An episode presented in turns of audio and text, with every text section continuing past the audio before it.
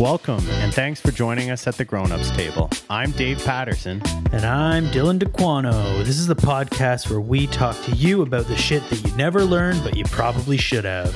What's going on, Dave? Oh, you know, springtime, yard work, cleaning the shed, all that fun stuff. Nice. That's good. How about you?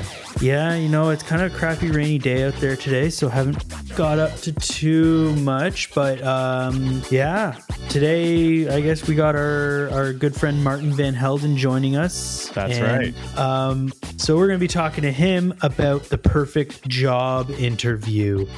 Uh, now, Martin is a recruiter and he's worked with lots of different people and uh, different companies in hiring practices, getting people to find jobs uh, when they're looking for jobs, getting companies to find employees when they're looking for employees.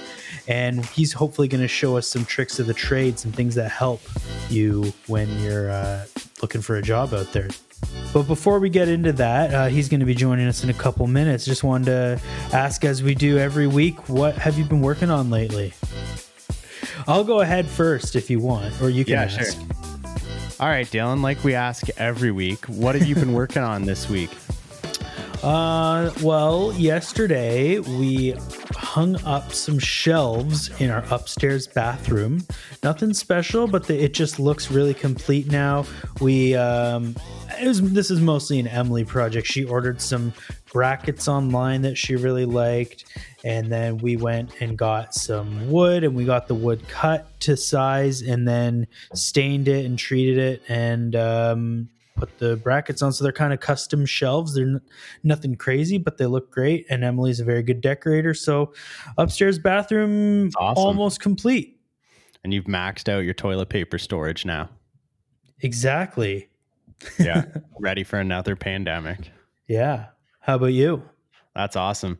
Yeah, I've been working on some little projects around my house. I painted my living room uh, about a couple weeks ago now, uh, which is the last room on my main floor to be painted, which made me realize all the things I need to fix. so uh, I've got all kinds of mixed matched colors, switches, and outlets around the main floor. So I've been Okay. poking away at getting them all uh, uniform and updated and not covered in the last three colors of paint the house was painted.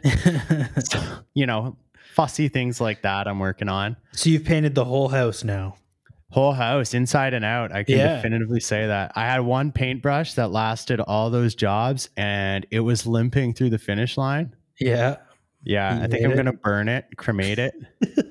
yeah give it a you should give it a like a sea burial Yeah. it deserves like a Viking funeral, man. That thing's a warrior. Absolute Exactly. warrior. I don't know if my archery skills are good enough to like maybe I'll go down to Lake Erie this next weekend and just like build a little boat for my paintbrush and i i think you should and light it on Light it up. fire yeah, yeah. I can't see anybody around like the public beaches having an issue with me doing this. Are there any gas refineries in the general area you can make sure that you like avoid? that, that- I think that's an important thing for any Viking burial in the 21st century. Is yeah, I was, yeah, I was gonna say Viking burials and gas refineries don't necessarily go hand in hand, but um, this paintbrush deserves it, man. yeah, for sure. It's fought the good fight. so yeah, learning a lot about different switches, trying to keep track of which ones are three way and not, and uh, making sure I don't electrocute myself along the way. Do you have any experience doing much electrical stuff? That kind of stuff. stuff like this like i, I replace light fixtures in my house Yeah. switches outlets those kind of simple things Hmm. um, the biggest challenge honestly is just when you're by yourself my uh, breaker panels in my basement. Mm. so you're running up and it was not clearly labeled by the previous owner. So i'm doing a lot of running up and down the stairs trying to figure out if i've killed the right switch or not. So that's the biggest pain. If i had somebody else here who i could just yell up and down with that would be fantastic. Yeah, I had one day where I really needed to figure some stuff out, and Emily wasn't home, and I would just I had every single light on, everything plugged in and turned on in the house, and I'd go flip a switch and run around the house and try to find out which room that was impacting or which half of a room or yeah, which exactly. Yeah. Or sometimes if there's like a shared wall between two rooms, it'll be like half of two rooms are Yeah, on one exactly. switch, and then your outside lights are on one of them, and Yeah, it was a Yeah. workout. Not gonna lie. yeah, lie. man, you get get your steps in for the day, so that's not a bad thing. Yeah, But I bought one of those little tester pens to make sure I don't fry myself. that's Those- probably uh, Like twenty dollars at Home Depot. If you're doing any light fixtures, outlets, switches, highly recommend it. You just hold it up to either a wire or you can stick it in an electrical socket and lets you know, confirm that there's no power coming into it. highly recommended before you get in there with screwdrivers or your fingers or anything else where you will, you know, have some regrets. yeah, yeah. I would I would say for the most part, I'm a finger tester. I just like touch Yeah. it, and if it, it electrocutes me, I know it's on still, and that's that's always worked out for me. Is that why you grow the beard out? So that if you get fried a little, you can just like if it just singes the first inch, you still have a fallback beard. Exactly. Yeah. Yeah. That's yeah. It's, it's the best way to do it. I think. That's great. All right. Well, we'll bring Martin in in just a second. Yeah. Got a lot of questions to ask. It's been a long time since I've had a job interview, to be honest with you. Yeah. How long have you been doing your current gig? Current, uh, I've been in this job for five years now.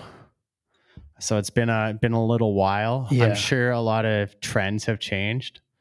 Um, I feel like especially with resume writing and stuff, trends change really quickly on this stuff. So it'll be interesting to talk to Martin about what they're looking for now and how to stay up to date on these things.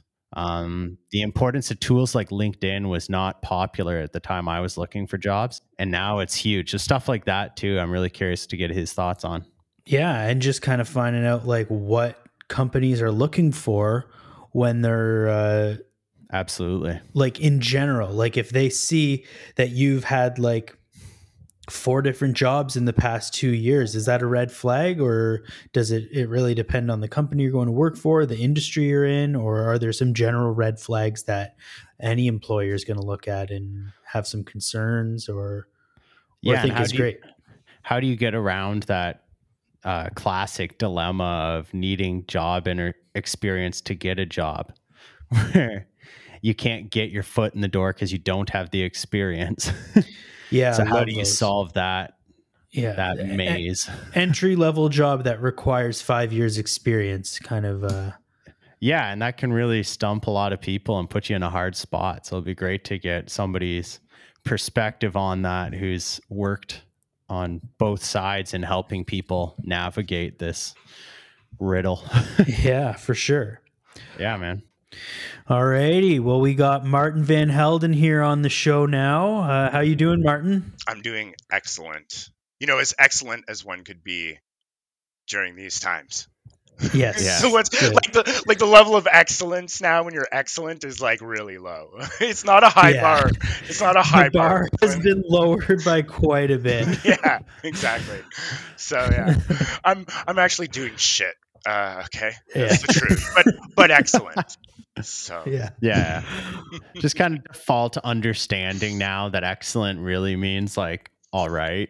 yeah, yeah, yeah. Like just yeah, okay. still co- still coasting. yeah. Yeah. What have you been doing to keep yourself busy? Like during, we're like more than a year into this now. Oh god, Life's been weird and changed.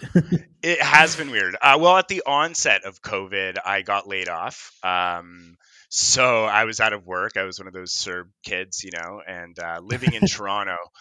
And I was living in a basement apartment, which served me really well when I could just go to work every day and all I needed it for was sleeping. But when it came to like quarantining for three weeks in a basement apartment and when I go outside, like everybody else from the complex was there, it was getting annoying. Mhm. And so my parents live up north in Muskoka. So uh so I just decided to come here. I'm like, let me get out of the city. And you know, they have a bed and breakfast here in Muskoka and and lots of space. And I was like, let me just come up here. I'm not working, you know what I mean? And so Yeah. And I've heard so much about that. That's what a lot of people have been doing lately is getting away from the city, getting to a place with more space. Because if you're cooped up, why not be cooped up in like a like all the nature you could imagine and lakes and things to do and like versus a basement apartment and like lots of infection all around. Like Yeah, like going down the sidewalk and like big side steps around people, like the Yeah. the, Yeah. the newest norm, which is so awkward. And Now you yeah, just do you gotta even walk have around. sidewalks up Yeah. there? there's no sidewalks here. No, no. if Yeah. if I'm taking a walk here, I'm going into the woods, and I'm like maybe you know run into a bear or something. Keep it exciting. Yeah. Yeah, Yeah. for sure. Before I it was still crackheads. six feet away. Yeah, exactly. yeah. Yeah. Well, step back, bear. Okay, you're getting a Yeah. little too close. Where's your mask? Could you What's pull your worse? mask up? Yeah. A hungry bear or hungry crackhead? Which are you going to take? Yeah. I don't know. I might go with the bear. I, yeah, exactly. Um, but yeah, so so I've been here. I, I got rid of my apartment in Toronto. Um, I got my job back actually right as soon as I moved here to Muskoka. I mean, permanently. I'm not here permanently. I'll be back in the city once things open up. But uh, uh, but it's good. It's a good refuge in the meantime. Nice. For sure. That's good. so what are you doing for work right now, Martin? So I am a bilingual recruiter. They're they're a staffing agency and they've they've been around for I think over 40 years and they they're actually based out of Amsterdam and they've sort of Hmm. since grown and gone globally. So uh, so I'm part of their Toronto office and I work in their medical life sciences division. So I'm handling I'm now handling new jobs where it's you know could be anything with people with PhDs and pharmacists and veterinarians and because we're doing you know we're doing pet health and medical so it's a brand new scope i just started this job about um just over a month ago now and uh Cool. yeah so it comes with its challenges like any new job but uh but i'm learning a lot so Sweet. So I'm guessing kind of like different um type of clientele maybe if you're hiring more people who are like in medical professions and in that field versus just general public anyone looking for a job. yeah Like, sift how do you sift through applicants who have PhDs like which this one's a better PhD holder Yeah. than that one. This one's had been a doctor for 15 years. That one's only been for 14, but You're he not- had 3 years doing this. You're not as good as a doctor as the other doctor I spoke to. Okay. no, it's uh, it's all now. It's it's a lot harder. Like before, my job before, I was doing bilingual recruitment, and that was very much customer service, sales. It's very much easier to suss out candidates. You know what I mean in their experiences because I come from that. Uh, but now people with PhDs, I'm almost nervous talking to them. You Yeah. know? like so tell so tell me more about your oncology experience i don't know Yeah. Yeah, I absolutely get that. I uh, manage a consulting and staffing firm, a small family business. Um, Oh, do you? And Okay. it's yeah, it's in an industry I knew very little about before I started working for them. And uh, I remember like doing some recruiting and trying to talk to guys, or even just reading through resumes. And you'd be on the phone with them, and in about thirty seconds, they'd blow past all the terminology I knew. right yeah and you're just trying to keep up. and then you're just like uh-huh oh that's interesting Yeah. can you just write that to me in an email please yeah Yeah. I, I loved getting the email recaps. And then I always do that because we often have to hire French speaking people. And unfortunately, unlike you, I'm not qualified to do that. right that's kind of why i got hired with this company they don't actually have anybody bilingual so while i'm technically a bilingual recruiter they don't have a lot of bilingual roles so i am focusing on english roles as well but they're just they're completely new and out of my scope a little bit but it, it all comes with time so Absolutely. yeah Well, before we get too uh, deep into the conversation, Martin, what are you drinking? What are we drinking today? oh right now i'm drinking a monster Monster energy drink. Monster. oh yeah yeah it was one of those Nice. nights last night you know so just had to pump up some of that energy. This is so great. I love it. What? uh, yeah, and then uh, and then I'm gonna move over to, to some other drinks afterwards. What are you guys drinking? What's Well, um, I went out and purchased the uh, Partake Brewing IPA as you had recommended. This is a uh, 0.3% alcohol uh, IPA. yes? So it's a, a non alcohol. I've never had a So- non alcoholic beer, let alone IPA. So, So, I got the you part. I got the partake pale. Um, Nice. This was this is my suggestion because I'm off the sauce. So uh, I quit drinking back in September, which was Good a really you. great decision. Yeah, well, it was hitting it hard during COVID. You know, I think a lot of us were, Mhm, and I feel like a lot of us have different relationships with alcohol, right? And Of mhm. course. and mine it wasn't working anymore you know uh we were starting to get in fights and stuff and it was just it was time it was time to end time to end. But but you still want that little taste of that lager or the bubbly sensation, right? So yeah exactly i mean you'll try this and you'll be like this definitely isn't beer if you guys are beer drinkers you're gonna be like okay it's a Well, nice you know what? it's I- a nice try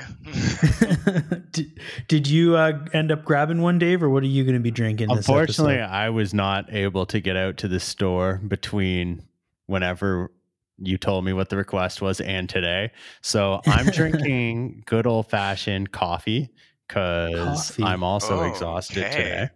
okay good choice dave Yeah. Well, that being said, I really can't wait any longer to crack yeah this. crack thing. it open crack it open okay All right, here we go.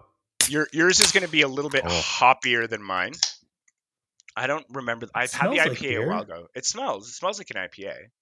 See, it's been so long since I've tried a non-alcoholic beer. I remember even just like seven, eight years ago, I feel like it was just super cheap shit you could find at like Mm. the grocery store. And it's Yeah. cool to see some of these companies and breweries trying to make it better. I know They're they've got they're it's a they're tough stepping it up. to It- bridge, but It yeah. is. They're stepping it up, and all. I mean, the the original suggestion I had for Dylan was the Heineken 0.0, right. and they've actually done a really good job with this one. It's one that you could crush.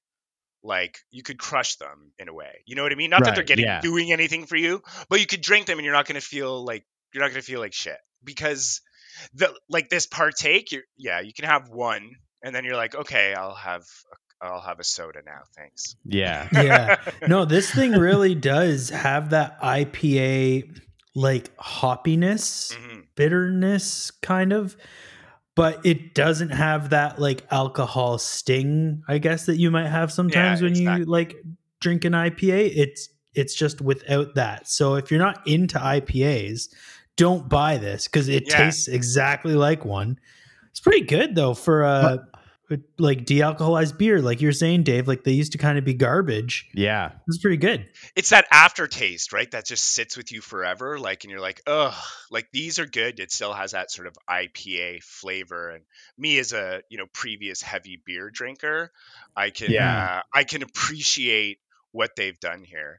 And a quick Yeah. a quick background on Partake actually. So it's a Toronto company. They started a website called nearbeer.com. And the guy who owns it basically he could no longer consume alcohol, not from alcoholism, but just he has an illness and I don't know exactly what it is. but Right. he then decided to start brewing his own beer and he did like a GoFundMe campaign and that's how I came across it. And then a few years later they were all all over the LCBO, which is great, right? Especially for for non-drinkers. So like can I just get something non-alcoholic? Make it look like I'm pur- purchasing something at the LCBO. Thus the name. Yeah.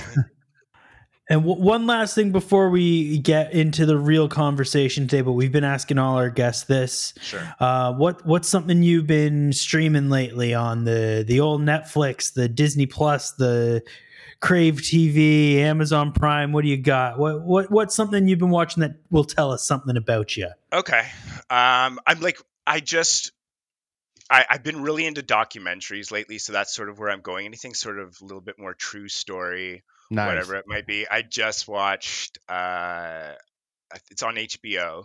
It's uh, uh, Allen versus Farrow, I think it's called. It's Woody Allen. It's the Woody Allen story. Oh, I don't know if you guys- okay. The trial. Yeah. It's no, it's not even no, it's not like just the trial. It's it's the whole story of what happened with Woody Right. Allen and Mia Farrow. So and how kind of twisted of a guy Woody Allen really is. So a little darker maybe, but interesting nonetheless. Ruins a few movies for you. Yeah, and uh, I've rewatched Chernobyl because I thought it was fantastic. And if you haven't Mm. seen Chernobyl on HBO, it's also really really good. And I would I would I haven't seen that recommend one either. Yeah. Where where do you watch all your HBO stuff? Crave.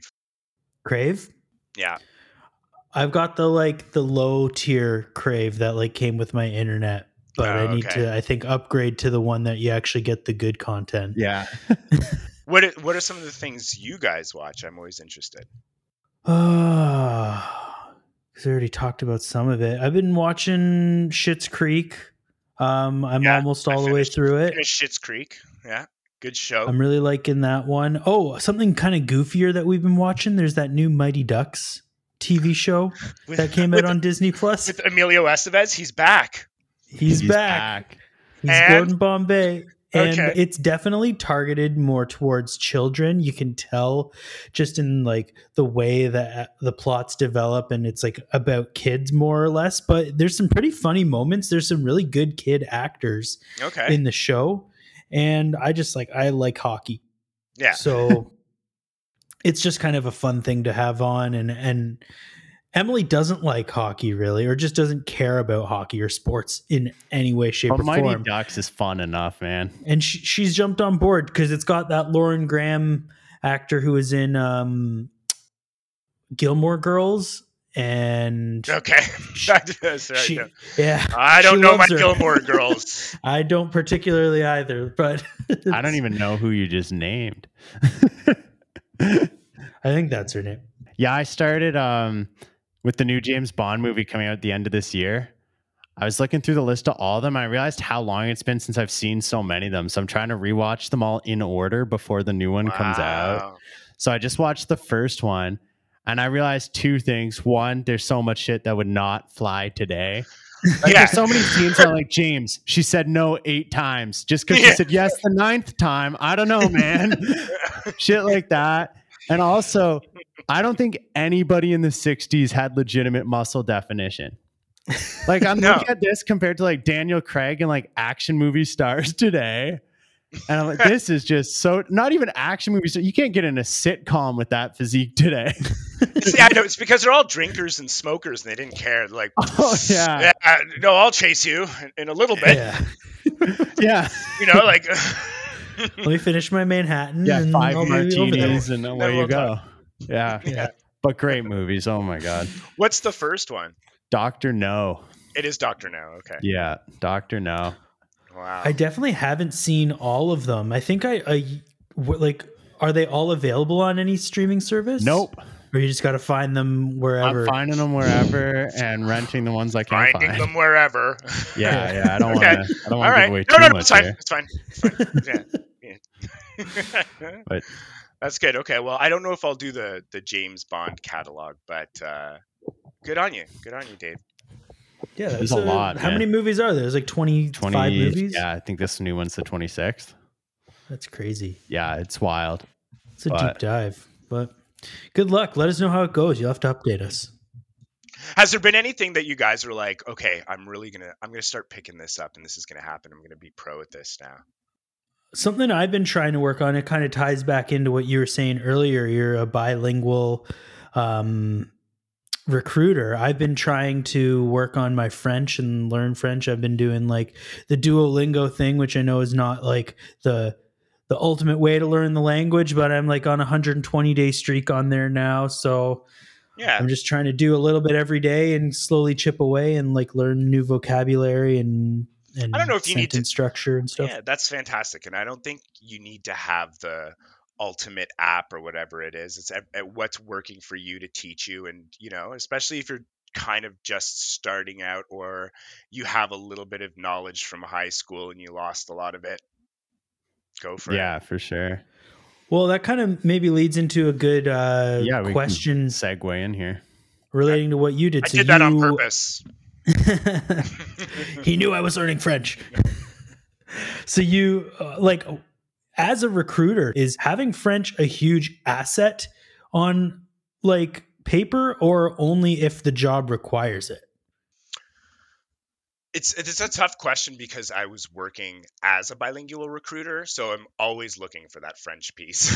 you know. Yeah. Um so it I, I feel like there's a lot more opportunity if you are French, but it's only if the job requires it, right? It's harder to find a bilingual candidate than an English speaking candidate. So Mhm.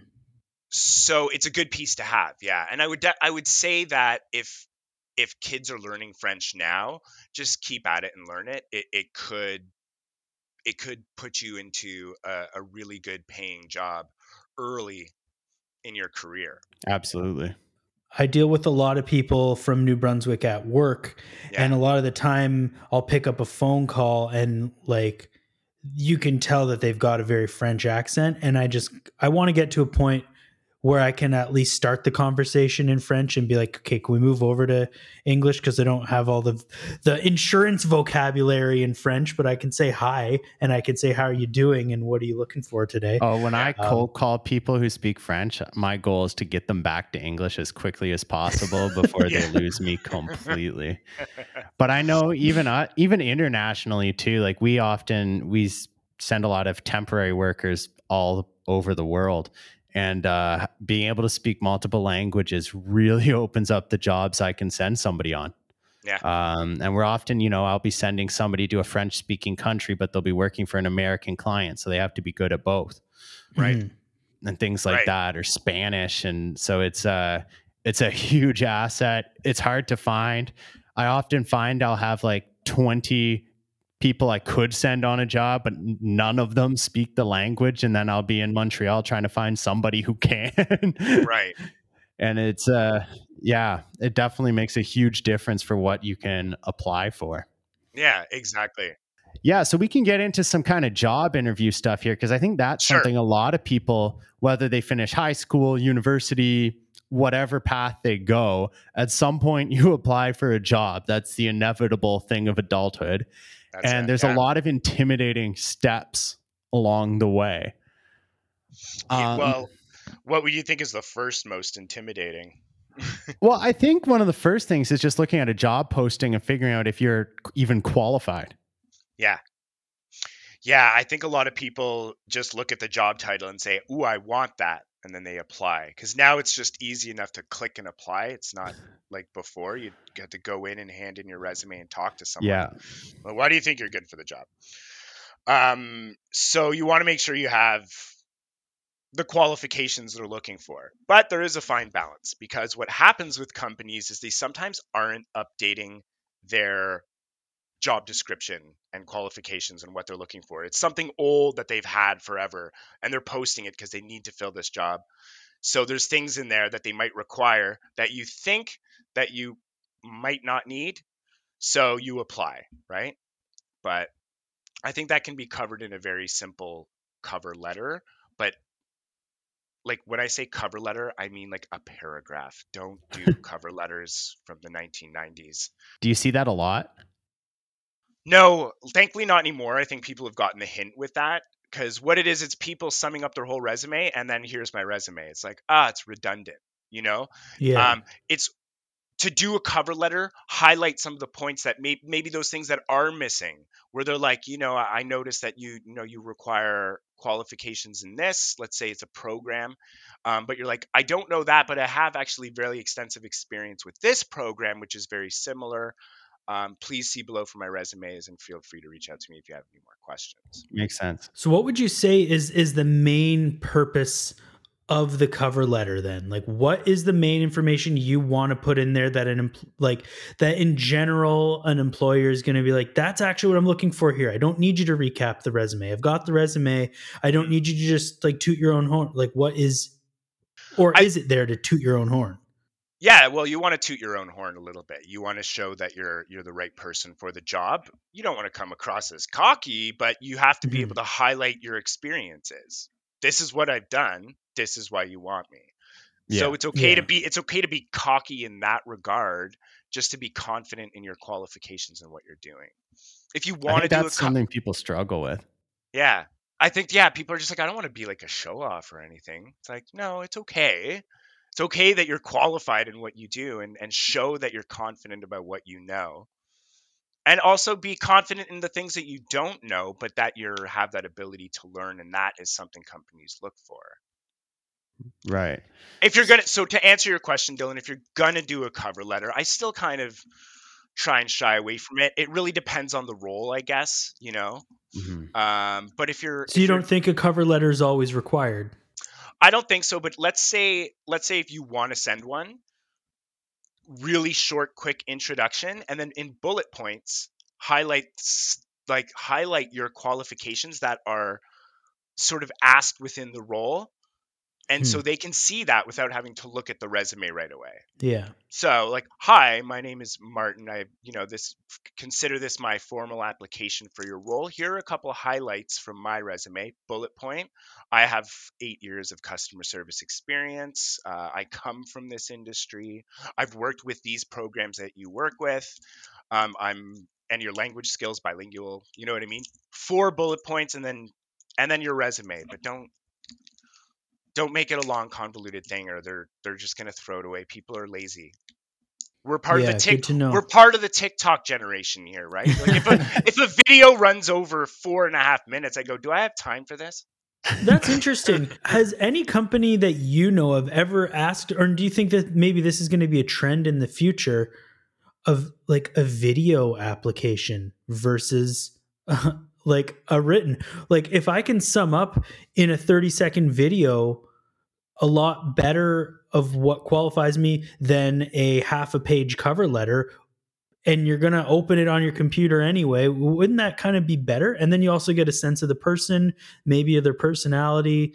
Yeah. Like, has has that ever been anything you've come across, or am I just a genius? No you're not No, I'm not. You're not. a genius Okay. sorry dylan this is already being done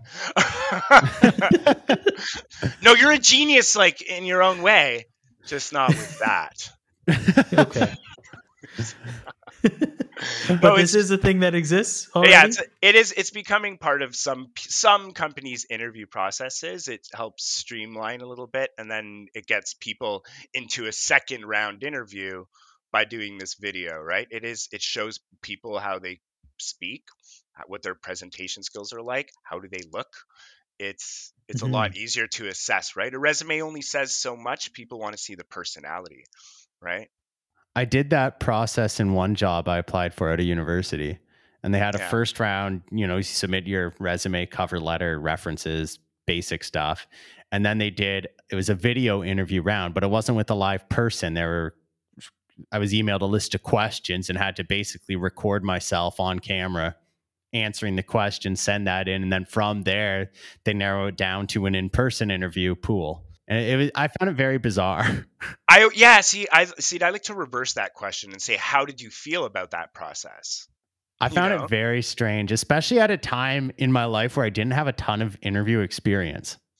right Mhm. So Yeah. it's very, That's and when you can when you can second guess yourself, when you know you can delete that recording and try again, you end up just like going down a path of being so unsure of everything you say. right exactly Whereas in an actual interview setting, you kind of stick with it a little bit more and I don't know, you, you find think- that confidence.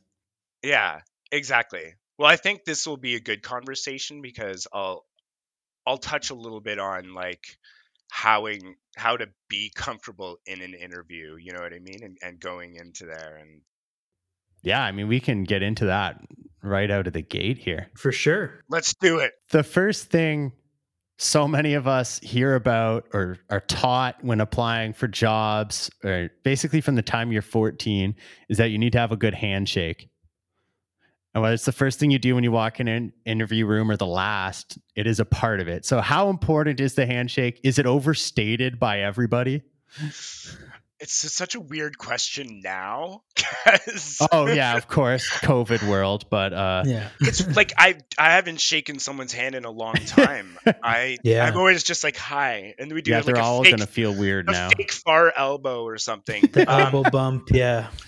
the handshake is a huge deal. Just get get it right. It just shows your confidence it already, right? It's it's a body language and it speaks volumes. So you know, eh, don't overthink it too much, but just a regular handshake. Shake someone's hand. Don't put in your hand like this and flop it around. I've had people do that, or or just come in like over too much, like Trump, like the Trump you know, handshake. like the Trump handshake, and I'm like, no, no, no, no, you're not running the show here.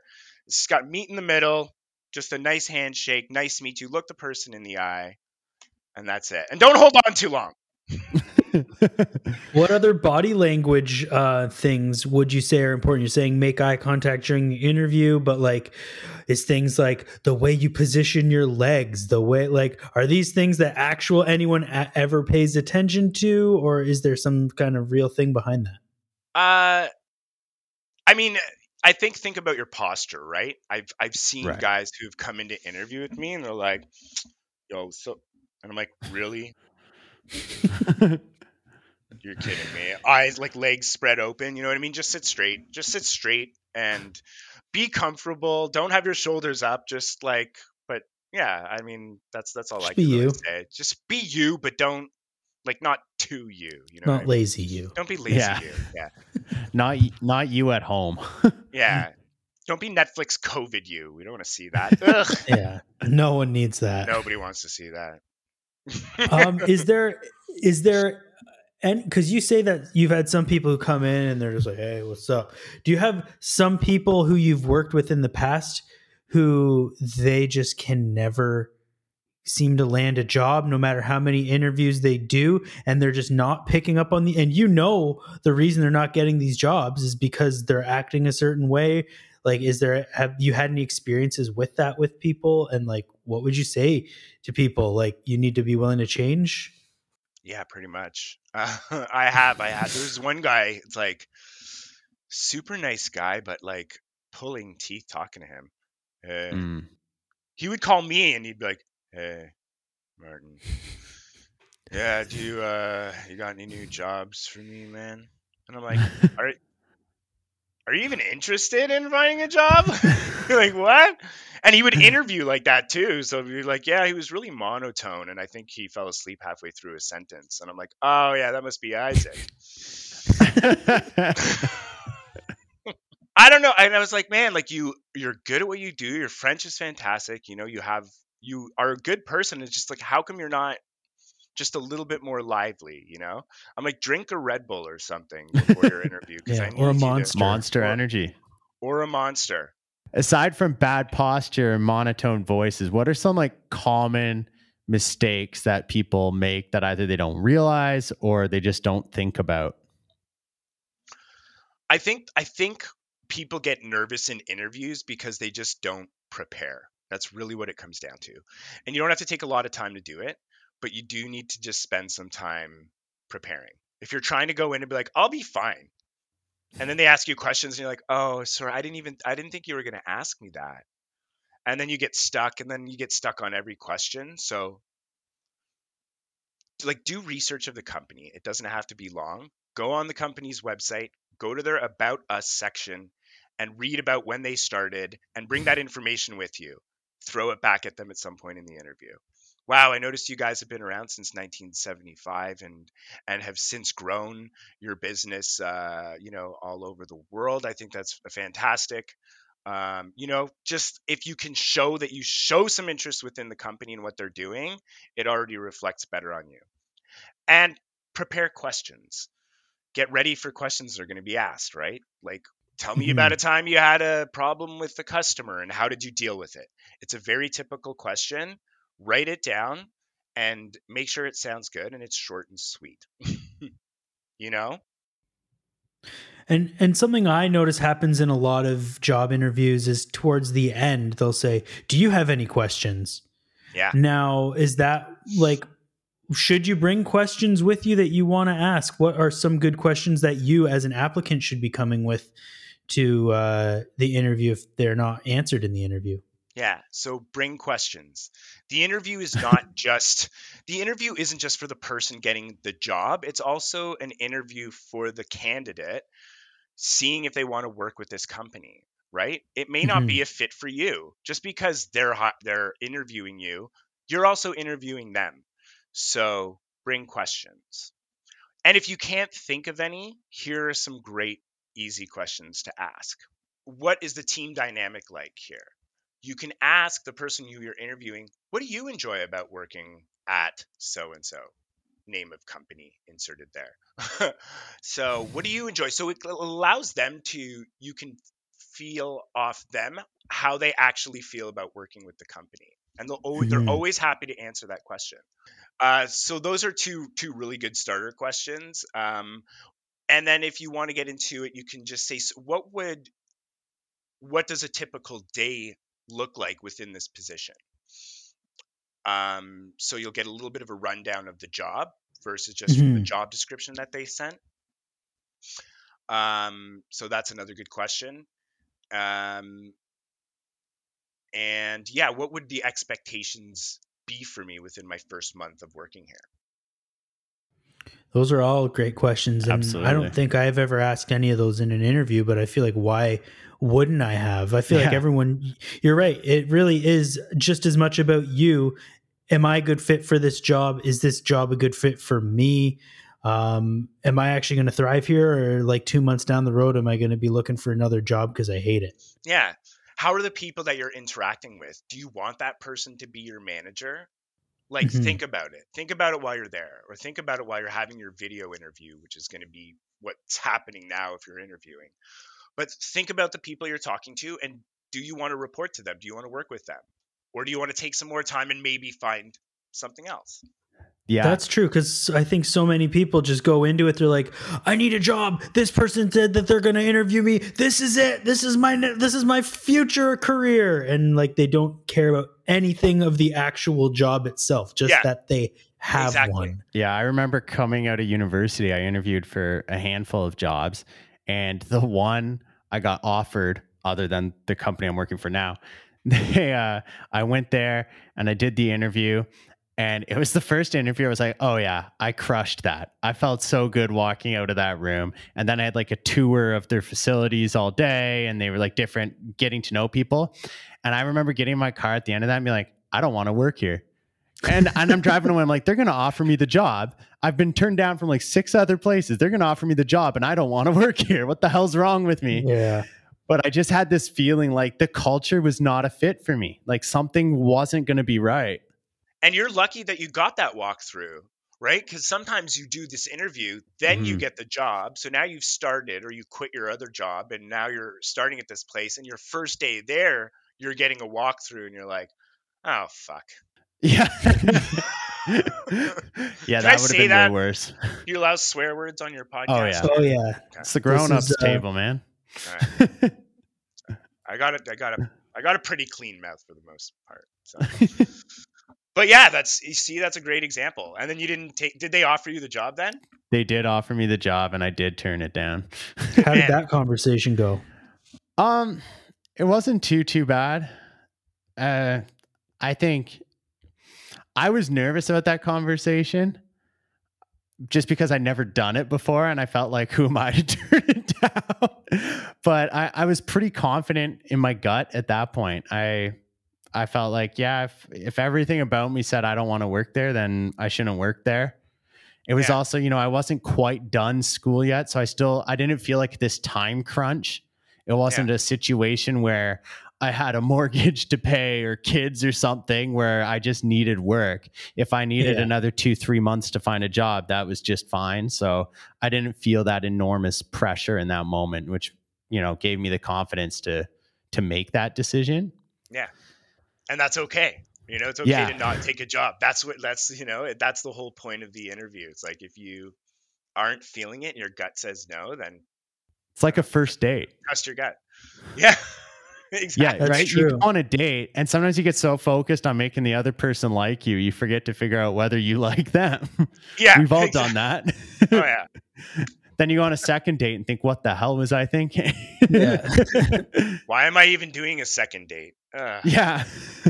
Just another general question about resumes and and when an employer is looking at a resume, what are some red flags that maybe you should try to like if an employer sees that you've had six jobs in the past 3 years are they looking at that going i'm not even going to bother at that point should you be omitting some of those jobs from your resume? Is there anything unethical about not including everything on your resume that's a lot of questions in there a lot of questions it's very loaded um, well i'll start with like if, if you're jumpy it is a red flag for companies they and it's hard to look at a resume and maybe not get the explanations why so I mean, if it's just contract positions and you're just constantly picking up three month contracts, put contract in brackets.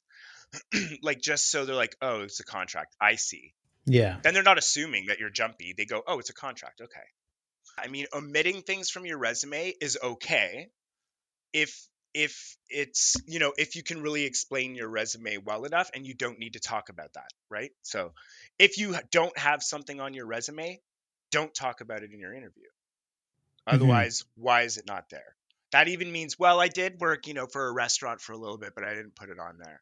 Well, then don't talk about it. you know? So yeah. If you want to talk about it, put it on your resume and you can explain it.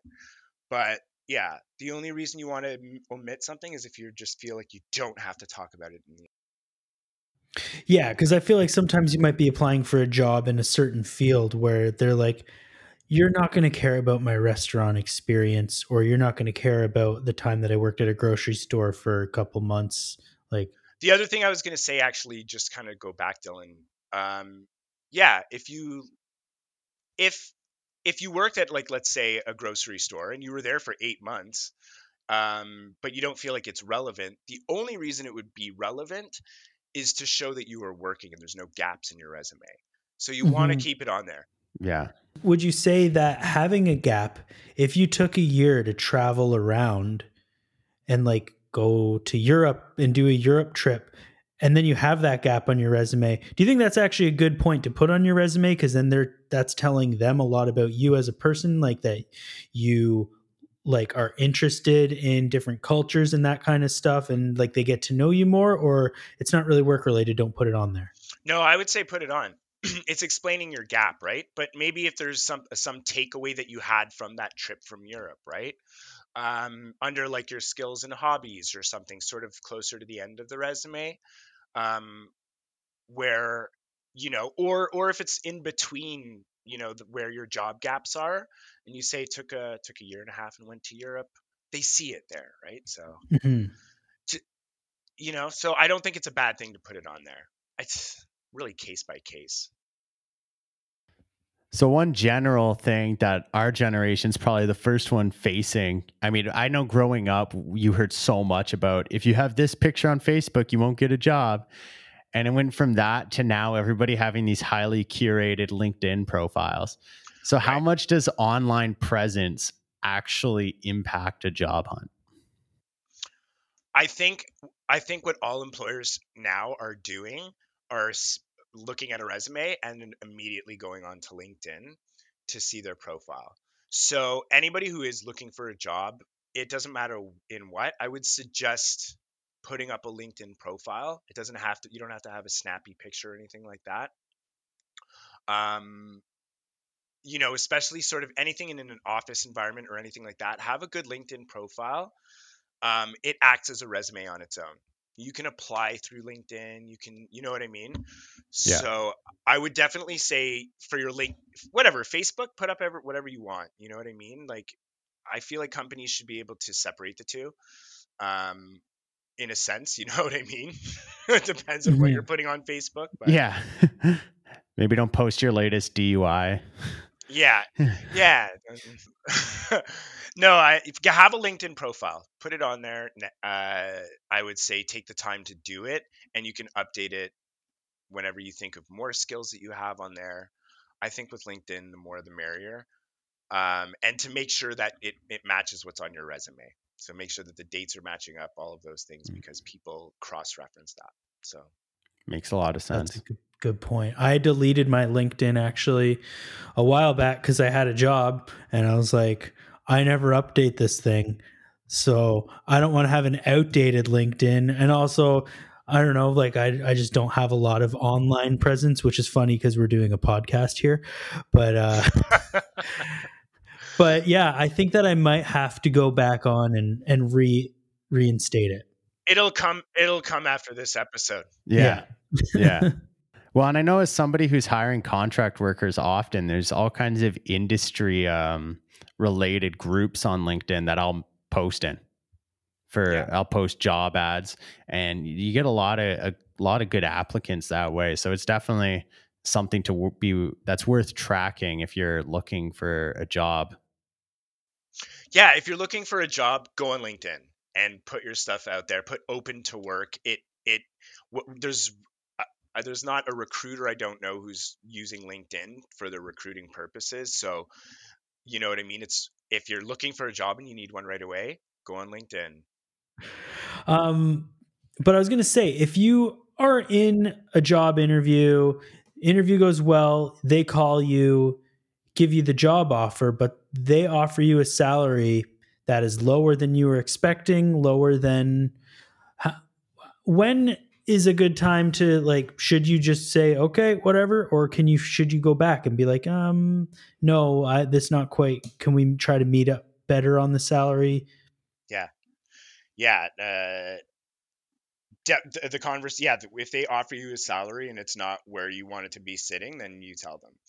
I think what you want to do if you're if you're out there on your own you know and working on your own salary negotiations is is decide first of all what your bottom line is and what's the lowest you would go and don't go below that because you want to know your value Mhm. um, and also where you feel like you could push a little more, right? And don't feel like you're not worth it because surprisingly you are.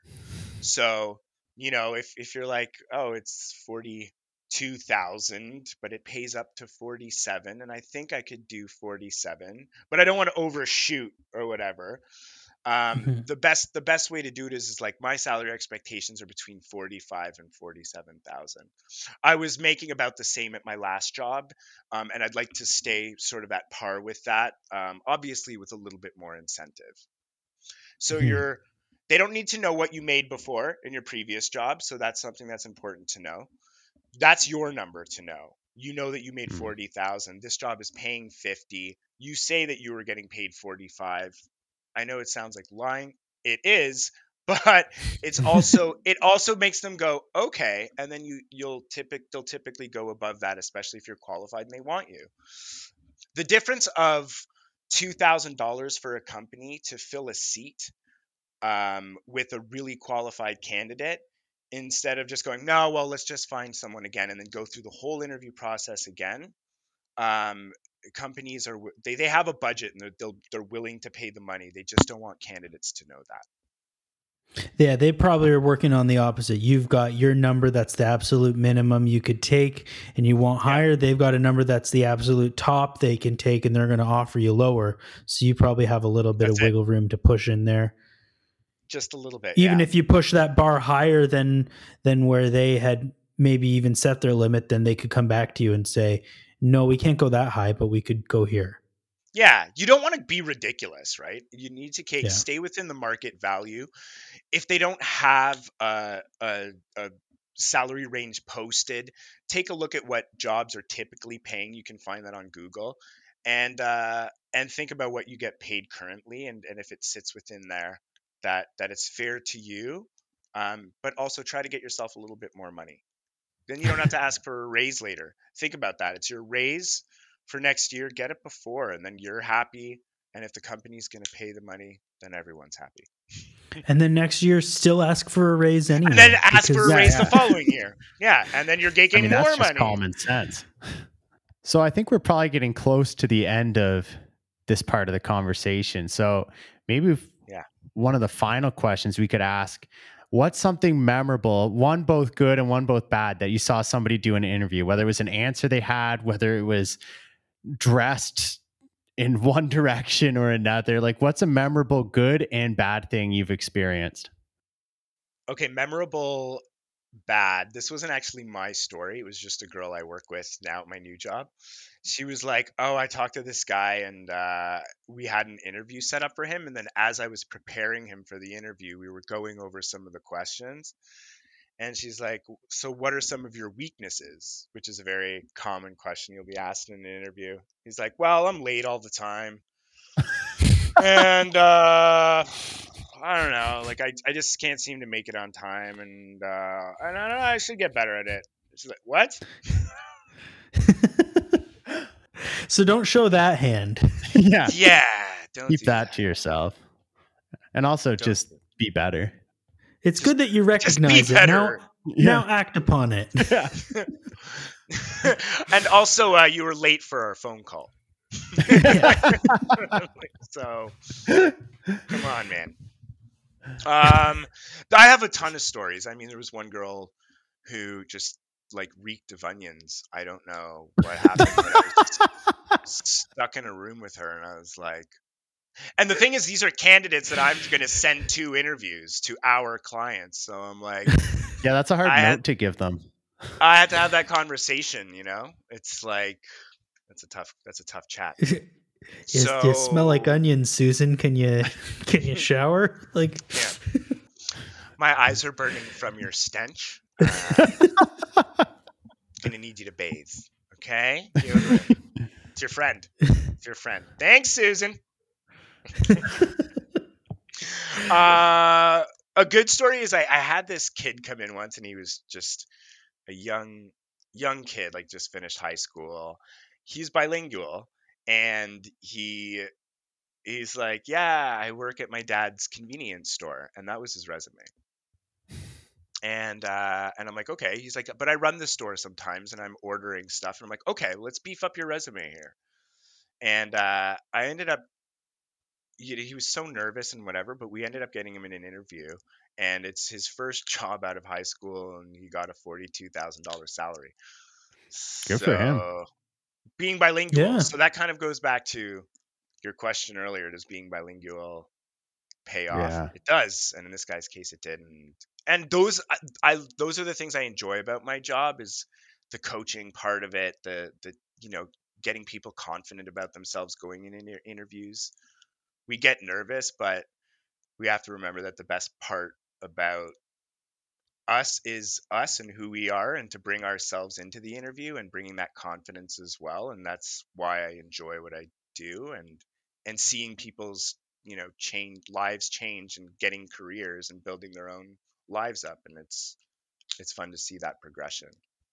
Nice. So if you're an applicant and you're looking for a job right now and you're having trouble, if someone is going to look for a recruiter, going to you or going to a similar company or something like that, do they end up paying a fee to you guys if they get hired? How does that usually work? Like it, sounds like a great service if that's not the case. Uh, yeah, the no, the the candidates. I think a lot of candidates are scared to use agencies because they think that they're getting screwed from their salary and that the agency is taking a cut of that salary. They're like, well, I, I could probably just make forty five thousand dollars if I applied directly. No, it's not true. Um, the clients are the ones who are paying, so it doesn't cost the candidate anything actually. So it's a really good service to use, especially if you're just starting to get out into the market um, make sure that you're with an agent you can trust um, and you know that's it's building that relationship but agencies have direct access to hiring managers so it's a lot easier than throwing your resume into a pile of resumes online um, the agencies will have direct access so they can get you ahead of all those other people who are trying to apply directly but no money will be taken from the candidate. I know that's done from some maybe agencies in different countries. I don't know also how all agencies operate in Canada and, and if that's the way they've done it, but where I've worked, no, this this isn't costing the, the candidate anything. So yeah, it sounds like to me if there was ever a time you're looking for a job, like I would totally use that kind of service because you're also talking about the coaching aspect that you give or that any sort of agent would help with. and also yeah that direct access like you could be talking to a person at a company being like you know i've got this candidate i've been working with them for like couple weeks now and honestly i can see them fitting in perfectly based on what i can see and based on what your company is looking for so Yeah. you just really do have that leg up if you're working with someone like that versus yeah, and then just like, oh, let's get another let's sheet get of them in, let's get them in on Tuesday, and and and we create that pressure as an agent, right? Like you, really really good candidate, you don't want to lose them. I would definitely suggest interviewing them soon. Uh, they're actively interviewing at other places as well, so maybe maybe you should just think about having an interview, and then there it is. You know, we get an interview for them. So that's really cool Yeah, that's a great. The other- the other thing I'll add for for candidates too is don't feel like you have to be married to one agency. Work with several. Um, some agencies might say, "Oh, are you working with other agents?" Oh, no, you work exclusively with me, and it's I. I say just if you need to get a job, you do what you can for yourself, and if you have to work with several agencies, do it. But just be transparent with the agencies that you are working with other agencies. seems fair. yeah Yeah. That was great. Really, really good. yeah this is really good Yeah, this is fun. I'm so glad you guys are doing this. I think it's a really cool idea, and I, I can't wait to hear the other episodes that you guys put together. Appreciate that.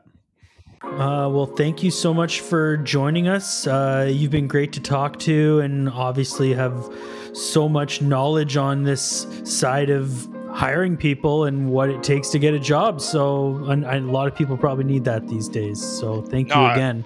Thank you guys. I had a blast doing this and talking about it, and meeting you, Dave. And Yeah. know, well, hopefully we'll uh, have you back out sometime. sure, yeah, I'd love. To. Yeah, if you ever ever want more advice from me, let me know. Especially if you need to go to a party and how to mask that non-alcoholic beer. I'm your guy. Yeah, we can do a whole special just on that. On Yeah. non-alcoholic beers. Yeah. yeah. Yeah, we'll get into the non-alcoholic spirits too. Yeah. Water. Water. Distilled Do you have anything you you want to promote on the podcast and anything at all that is coming up that's cool in your life that you want to put out Oh there? man, so many things coming up. Uh, I'm gonna, I got a lot more couch sitting, and no, I've, I have nothing to promote. Just, uh, just for everyone to just, you know, keep doing their part, and not be idiots, and you know, wear Absolutely. your masks, and you know, I know where you're getting it pounded in your head every day, but uh, we're all trying here, and we're all trying to look out for each other, and let's just keep doing that. Yeah. Great advice. Wise words. All right. Well, thank you, Martin. Gentlemen, it's been a pleasure. It has been. we got to catch up soon. We, we will.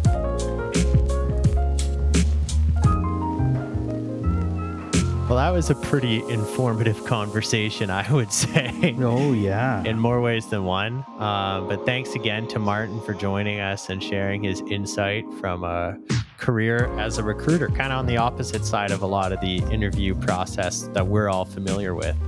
Yeah, for sure. So And great. Just, yeah. just good to chat with him again too. It's been a Yeah. while. Yeah. It's always fun to connect with people through these various topics. It's a cool excuse to get to know more about your friends. Mm-hmm. Yeah.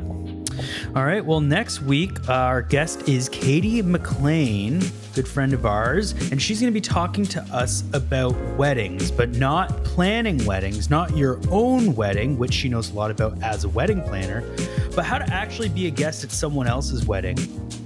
Maybe you've only ever been to your older cousin's wedding when you were like 14, and now all of a sudden your best friend from college is going to go and tie the knot, and you don't have any idea what you're supposed to bring for a wedding gift, how to decipher what to wear, how to behave if it's an open bar, which it better be, and you're not going to have mom or daddy to guide you through the night.